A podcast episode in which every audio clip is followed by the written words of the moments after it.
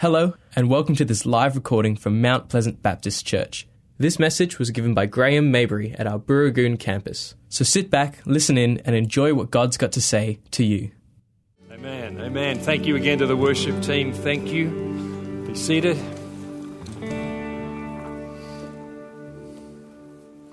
I want you to imagine you're in a lift in an elevator. And one of our grandsons loves lifts. Ride them all day if he could.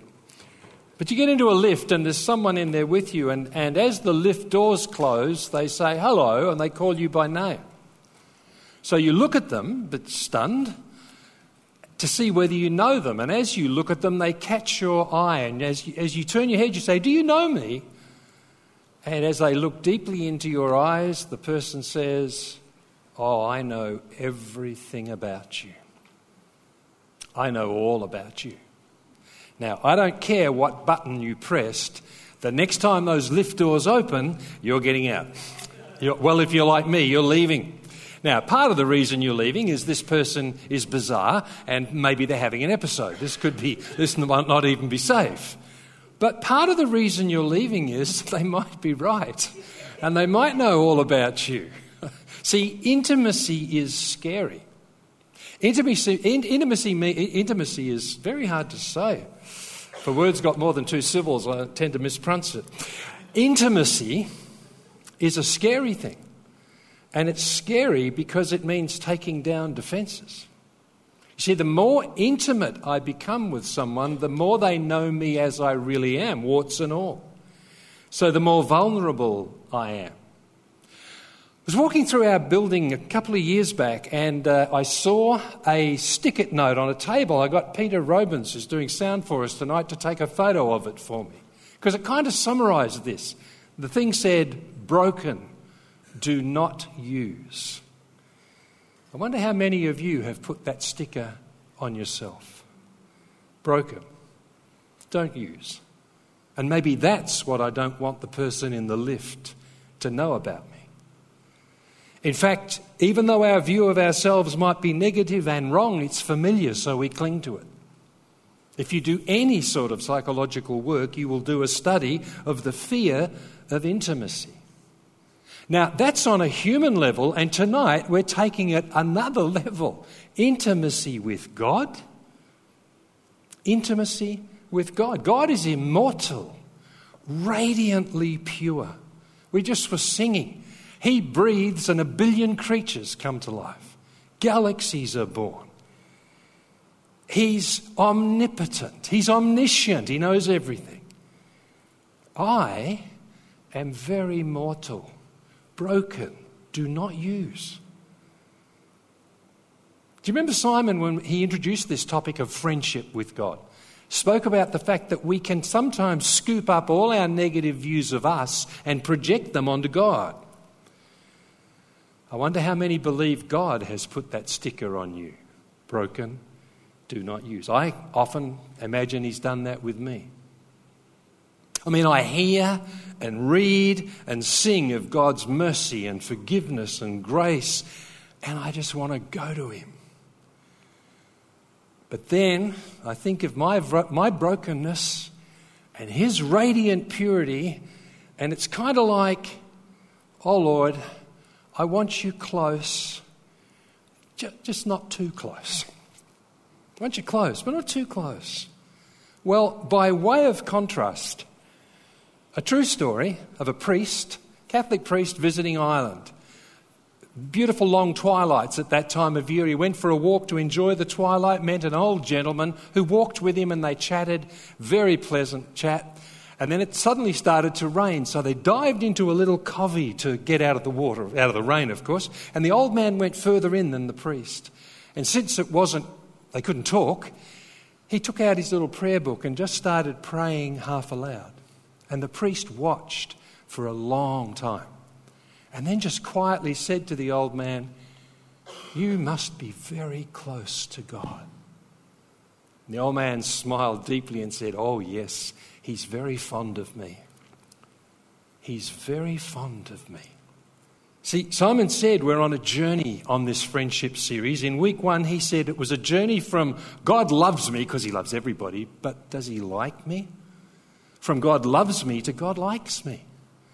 Tonight, it's a journey from I want you close, but not too close, to oh no, the Father's very fond of me. I'm one of his favourites. Here's a definition of God from a theological dictionary God is the only supreme, infinite, eternally self aware being who has neither beginning nor end, who is non contingent, transcendent, and immutable. His attributes include holiness, omniscience, omnisapience, all wisdom, omnipotence, all power, omnipresence, present everywhere. That's from a dictionary of theology. It's, it's the, some of the attributes of God, the beginning of a definition of God, and every word of it is true. Now, in one of his best loved Psalms, one of Nick Scott's favourites actually, Psalm 139, David covers every attribute of God that's in that definition. In fact, it's our reading tonight, and Jasmine Stone's going to read it for us. And as she does, I want you to think of how I read the definition of God that's in the dictionary, and, and how this psalm sounds as Jasmine reads it to us. Thanks, Jasmine. You have searched me, Lord, and you know me. You know when I sit and when I rise. You perceive my thoughts from afar. You discern my going out and my lying down. You are familiar with all my ways. Before a word is on my tongue, you, Lord, know it completely. You hem me in behind and before, and you lay your hand upon me. Such knowledge is too wonderful for me, too lofty for me to attain. Where can I go from your spirit? Where can I flee from your presence? If I go up to the heavens, you are there. If I make my bed in the depths, you are there. If I rise on the wings of the dawn, if I settle on the far side of the sea, even there your hand will guide me, your right hand will hold me fast. If I say, Surely the darkness will hide me, and the light become night around me, even the darkness will be not, not be dark to you. The night will shine like the day, for darkness is as light to you. For you created me in my inmost being. You knit me together in my mother's womb. I praise you because I am fearfully and wonderfully made. Your works are wonderful. I know that full well. My frame was not hidden from you when I was made in the secret place, when I was woven together in the depths of the earth. Your eyes saw my unformed body. All the days ordained for me were written in your book, before one of them came to be.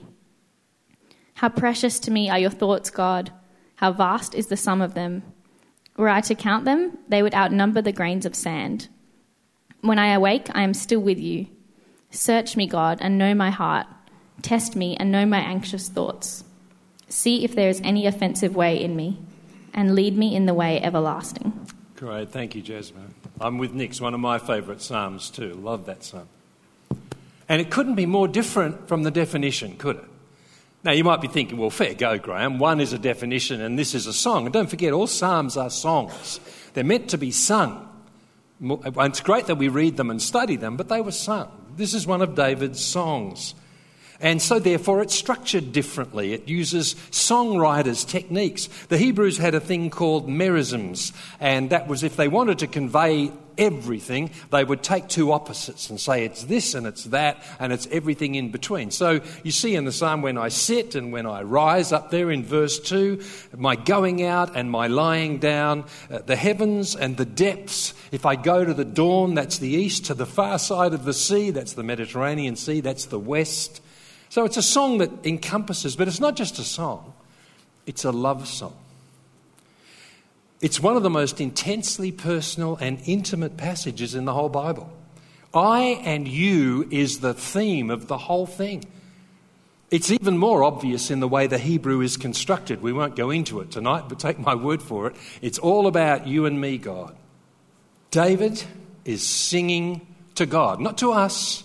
You've searched me, Lord. You know me.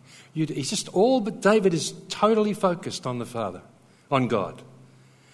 It's the song of a shepherd boy who came to know the Lord was his shepherd. It's the language of deep relationship. He doesn't sing, Oh God, you know all things. He does in other Psalms. But here he says, God, you know me.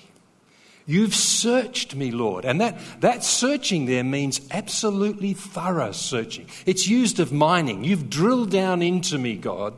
right down deep into me. It's used of examinations. You have, you've examined me deeply. You know my thoughts before I do. That's scary. I have some really bad thoughts. Maybe you never do, but I have thoughts. I think, where did that come from? God knows those thoughts before I do. God is in the lift with David saying, I know you. So, why isn't David running for one of the Judean hills? Let me tell you a quick story. I haven't got time to go into the detail of the story, but the principle is why I want to share it with you. David had many, many broken, do not use moments in his journey. Wasn't unblemished wins for David.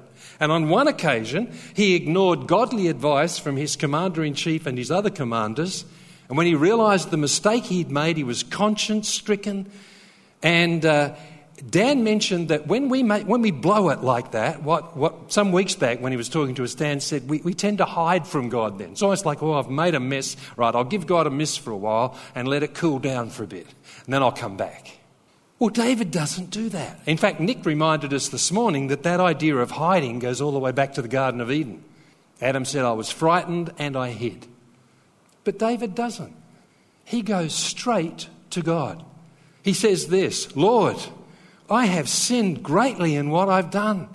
Now, Lord, I beg you, take away the guilt of your servant. I've done a very foolish thing. And God sends a prophet and gives him three choices. Doesn't matter what the choices are. What matters is how David responds. God says, Well, here's three choices, David. And here's how this shepherd king responds Oh, Lord, I'm in deep distress. But let us fall into the hands of the Lord, for his mercy is great. Don't let me fall into human hands. This is amazing. Before the cross, David is praying what Jesus prayed on the cross God, I abandon myself to you. Now, this is not a, oh, thy will be done, que sera, sera, what can I do about it anyway prayer. Oh, David is saying, do with me whatever you want, Lord. And those who study prayer deeply tell us, and this, re- this encourages me, that whenever any of us think of that sort of prayer, God, I abandon myself to you, there's a deep fear in us. If we're going to pray it sincerely. This idea of intimacy, we don't just skip into lightly. So, how can David do this? How can this young ex shepherd boy songwriter, prophet, king, spectacular sinner on occasion. How can he go, Father, I would rather abandon myself into your hands? Well, you get a hint from the verbs in this psalm. There's four verbs in the psalm that, uh, that, that, that, are used. Uh, the, there's the verb bin, to perceive, zahra, which means to discern, uh, you are familiar with me, but by far the most common is yada, to know. It's used seven times. You yada know me and my comings and goings. You yada know what I'm going to say before I say it. How well you yada me is so deep I can't comprehend it. It's beyond my human comprehension. And it's used twice in the prayer that ends this song. And we've told you on more than one occasion this word yada is the same word as Genesis 4:1. Adam knew Eve and she conceived. In fact, I remember on one Sunday Nick saying, it's the sort of knowing that gets you pregnant. It's that sort of intimacy. See, God's gift of sexuality was given within the covenant relationship of marriage so that the closest possible physical intimacy, life giving intimacy, is expressing an emotional and spiritual growing nakedness. It's a beautiful expression of safe vulnerability and deep intimacy. And that's why the enemy works so hard with pornography to split relationship and, and, and pleasure and to objectify. I don't have time to go into it tonight, but I urge you to have a listen to Nick's message this morning on the podcast when it comes up, because I think there's something significant for us in it. God wanted us to learn as humans what it is to be able to be one with another human being and be safe with them. But you're never as safe with any human being as you are with your Father. You can never be as safe with any human being as you can with the Son.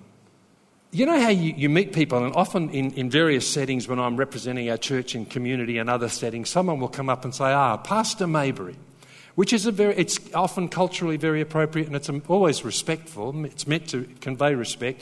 Almost invariably, I will say, Oh, look, call me Graham. Graham's fine. Well, what about God? See, God is the name we chose for him, isn't it? I'd like to introduce you to God. And if God responded, Oh, no, no, call me, what would he choose? Well, we know, the Bible tells us. What name did God ask us to give him? By the Spirit you received, we cry, Abba, Abba, Father. You know, the word Abba is a baby word, it's, it's, it's like daddy, dada. That's what God says. No, no, no, don't call me God, call me Abba. My friend Rob Coleman was in Israel, in Jerusalem, and he had a long, he said, a very long, quiet day on the Sabbath. And then next morning, after the Sabbath, as he woke up, he could hear this noise and, and laughter, and someone was obviously having a ball. But he kept hearing, because obviously they were, they were speaking uh, Hebrew, Hebrew and, and, but every so often he'd hear, Abba, Abba.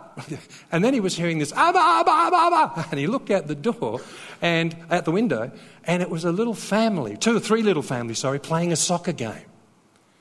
And one little boy of about four or five was on the same team as his daddy and wanting his dad to kick the ball to him. So he's going, Abba, Abba, Abba, give me the ball, stupid. God says, call me Abba. Well, how does, and, and so when God says, I'm going to search you, do we need to be scared? Well, how does a loving dad search his children? You might have had a loving dad like I did, you might not. But how does a loving dad search his kids? Well, have a look at this. The Bible says the Spirit helps us in our weaknesses. We don't know what we should pray for, but the Spirit intercedes for us with sighs and groanings too deep for words. The Spirit prays for you at a level humans can't express. And He who searches our hearts, ah, searches our hearts, knows the mind of the Spirit, and we know that in all things God works for the good of those who love Him. So He's searching to heal. He's searching you to bless. He's searching to expose the lie that's robbing me of my joy and my life and my fullness. A loving dad searches his kid's heart so that he can help. I still do it with my boys. They're in their mid 40s, but I still think, Lord, oh, how, can I, how can I support? Can... And I'm just a human dad. What about words? I wonder how long it'll be before you next go bleh and think, oh, wish I hadn't said that. Wish I could reel that back in. Or where did that come from? I know for me it won't be long, sadly. The interesting thing is, God already knows when I'm next going to do that.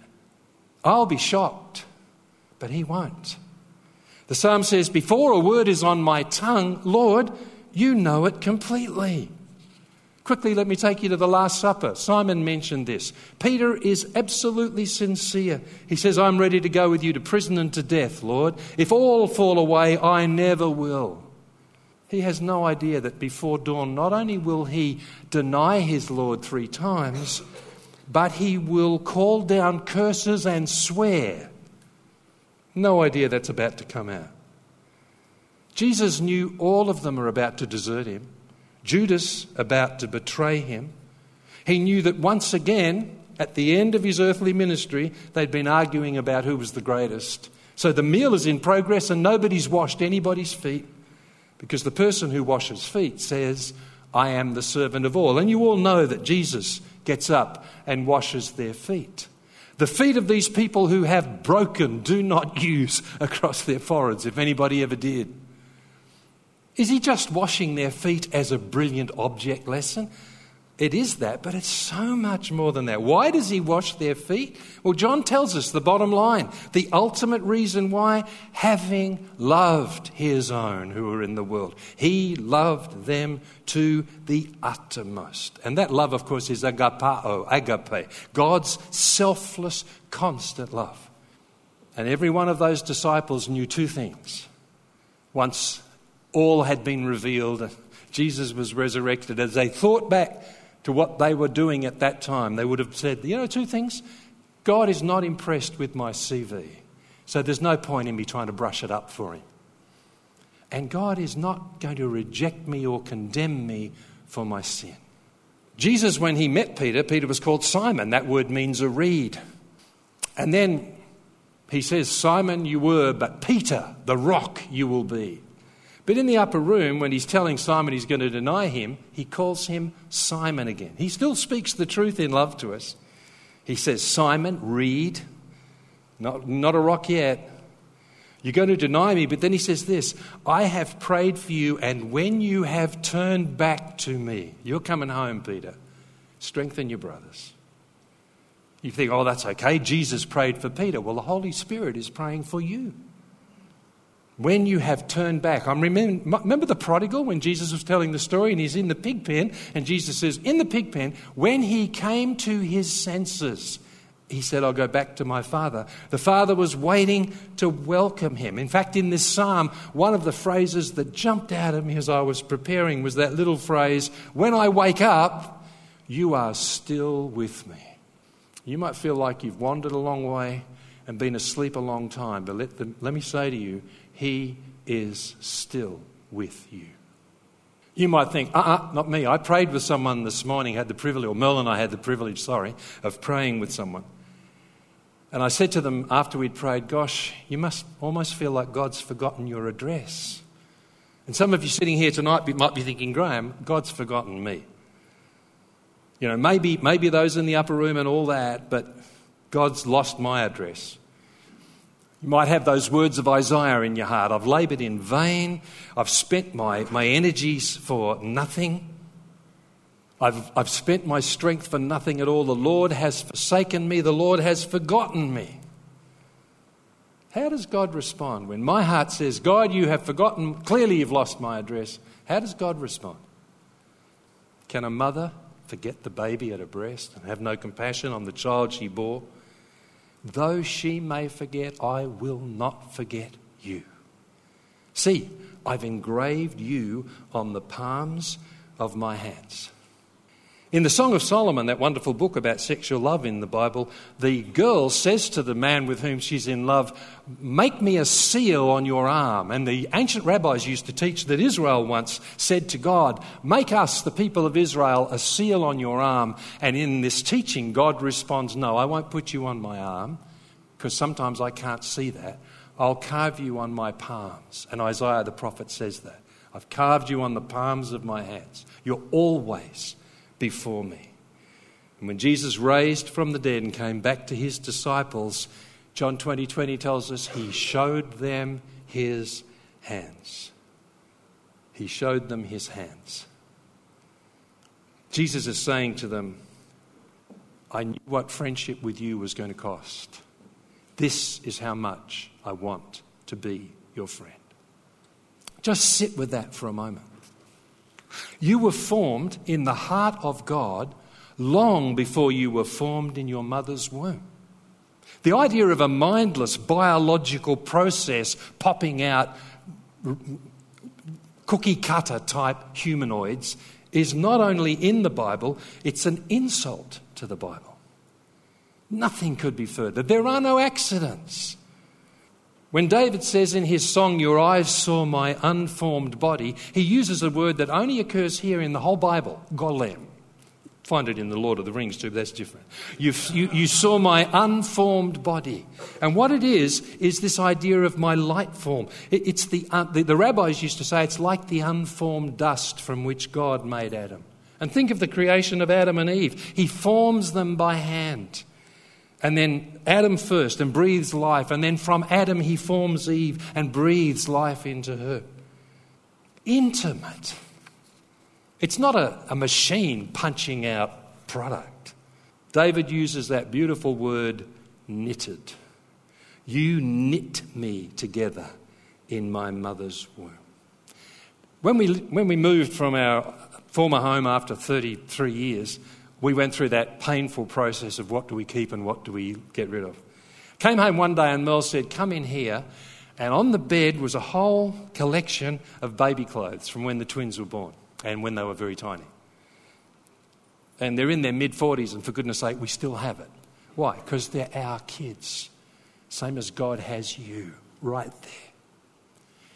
But I found it interesting. In the end, we took a photo and then blessed other people with it because they're still in really good condition. But the, I, I found something interesting. Almost everything on that bed had been made by hand by somebody. And they loved us and they loved our boys. And they put love into every stitch of making that. And God put His love into every stitch of knitting you together. And if you've ever been told you were an accident, it's a blasphemous lie. God says, I knew you before you were conceived. Jeremiah 1. You might think, uh, incidentally, when it says you knitted me together when I was woven together, the actual meaning of the Hebrew there is like this intricate garment of many colours. Beautiful, like you know, Joseph's coat of many colours. And maybe you're not thinking God's lost your address. Maybe you're sitting here tonight thinking, ah, this friendship with God, I'm not many colours. I'm beige. I am so beige I bore myself. I don't have any great gifts. I don't have any leverage. I don't have any influence. I'm not interesting. I fell asleep when I was speaking once myself. When Samuel came, here's an interesting thing Samuel comes to anoint the next king. Guess what? The guy who wrote this psalm didn't even get in the lineup. He was the littlest brother, he's the runt. He was out looking after the sheep, the dog's job. And Samuel says, Have you got any others? Oh, yeah, there's a little kid that's out with the sheep. And I love what Samuel says. Samuel says, Get him. We will not sit down until he arrives. Do you know what God says about you? I'm not calling time until you're in heaven. I will not sit down to the marriage supper of the Lamb until you come. I stand at the door and knock. I want to sup with you. Heaven is not complete without you. See, in biblical times, the poorest, the most vulnerable, the bottom of the pile were widows and children, especially orphans. How did God think about widows and orphans? From remember, Simon said you've got to start from God's perspective, not ours. Well, from God's perspective, what are those nobodies like? Well, how does God see widows and orphans? Look at this. He's a father to the fatherless. He's the defender of widows. He sets the lonely in families. With my journey, one of my favourite verses. No matter how insignificant I feel, God says what David says I am intimately acquainted with all your ways. And finally, there may be people tonight going, No, not the likes of me. Not me. God wouldn't want to be hanging around somebody like me. You don't know about me. You don't know what websites I visit. You don't know what compulsions I have. You don't know what nasty thing. You don't know what's tucked away in my past. Not the likes of me. If he knows all my ways, that's just the problem. Most of my ways have been disastrous. Did he knit me together? Well, let me tell you, there's a few rips in the knitting. Consider a criminal. He's a convicted criminal. In his own words, he's getting what he deserves. The punishment is just. Is just. He's never walked with Jesus. He's never done anything worthy or spiritual. But he discovers that every bad decision in his shipwrecked life served only to put him alongside God. Alongside God when God was dying on a cross. Out of his agony, that thief on the cross, out of his chaos, says Jesus, Remember me when you come into your kingdom. And as most of you tonight would know, Jesus says, Today you will be with me in paradise. What do I want? I want you with me. Friendship, intimacy. Brennan Manning says, My deepest awareness of myself is that I am deeply loved by Jesus Christ and I have done nothing to earn it or deserve it. When Mick mentioned Zac- the vertically challenged Zacchaeus last week, I thought that's interesting. I've already, I already believe God wanted me to very briefly mention him tonight. Time's gone, so I'm going to keep this as tightly condensed as I can. But you remember Simon's point about human perspective, God's perspective? Human perspective, chief tax collector, despised collaborator, rich at the expense of his countrymen, scum. God's perspective, hey Zacchaeus, I have to dine at your house. Now, our modern ears don't get what that means. Some of our Asian and Eurasian folks have it a better understanding because in, the, in Jesus' day, to say, I'm going to dine with you meant forgiveness, freedom, friendship. It meant I accept you. It meant I will come into the sanctuary of your home and share life, the good life, l'chaim. We will celebrate God's amazing gift of friendship, which is why the Bible says, I stand at the door and knock. I want to come in and eat with you and dine with you and journey with you and be your friend. And when Zacchaeus stands up and makes this amazing statement that he's going to give away half of everything, and if he's taken anything from anyone, he'll give back four times, which was the maximum penalty under the law, is staggering. Agape love is flowing out of him because agape love has already flowed into him from Jesus. It's flowed into him and it's transformed him. He hasn't got a theological concept of the kingdom of God. Jesus is my friend and I am transformed. I have experienced that love as a reality, an experienced reality. Now giving away what I used to jealously guard. Do you know what Zacchaeus is saying? Lord, I abandon myself to you. I no longer cling to money. That doesn't happen any quicker for us than it did for David. What time are we making to soak up that agape? To discover in our deepest being, He really is Abba. It's the primary word he gave us, but it takes time for it to drop down into our heart to where the birds of, of trouble can't pluck it away, or where the thorns of worry and stress and the deceitfulness of, of, of riches can't choke it. It takes time to go deep. Father Edward Farrell wrote a book called The Father is Very Fond of Me. And he calls this an underground nuclear explosion it happens deep within us, and we know the Father and experience the freedom of the children of God, which casts out all fear, driven by perfect love. As experienced reality, we have this adventurously expectant greeting God with, What's next, Papa? God's Spirit tells us He's your Father, you're His child. See, David wasn't in the digital age, wasn't just on. David spent years with the sheep. Do you know he's anointed king over Israel? Samuel leaves. Do you know what he's got? An oily head. Do you know where he is next day? Back out with the sheep. Back out with the sheep with an oily head. And for years more, he's just following. Bah, bah, bah. Who are you? What's the oil, David? Oh, I'm anointed king of Israel. Yeah, sure you are. And I'm the sugar plum fairy. Good. Bah, bah. Why has God got him following sheep? Same reason as Moses. So it drops down into our spirit. Let me finish with this. Incidentally, this psalm came from all those years of preparation. If God, if someone's given you a word, God's going to mightily use you, and you feel like you're following sheep, He's mightily using you. He's forming in you what He will later use. He's not digital. I had decided how I thought the Lord wanted me to finish before last Sunday night, and then Mick said exactly the same thing. So I have to think, this is the Lord, and I wrap it up with this. David begins his song, Lord, you have searched me. And he clearly does it. He's totally comfortable to say, God, search me.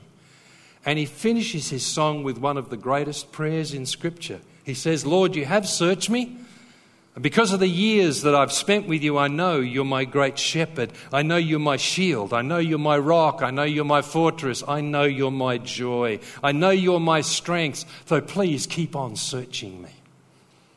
Search me, God. And Nick, I thought, expressed this really well this morning. He said, Why not invite the Lord to do a full scan, like a medical scan?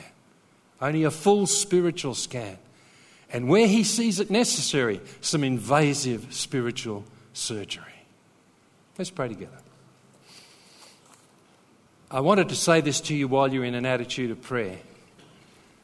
What, what Mick said last week was identical to what was in my heart, and that is I think the Lord is calling us to commit ourselves to put our social media, our phones, and our television watching, our, our 101 jobs that really could be done another time.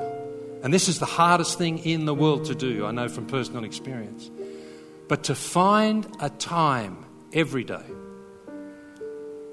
whatever that time can be, different for different people. If you've got little children and so on, that's a whole different ball of wax. When you sit with just the Bible and the Lord and say, Search me, God. I have no agenda for this time, I have no structure for it. I have your word, I have you, and I'm going to sit with you. I want to know your Abba. Search me, God. See if there's any wicked way. Lead me. And I promise on the authority of Scripture, if you make time for God, He turns up because He longs for us. The angels don't understand why, but He does.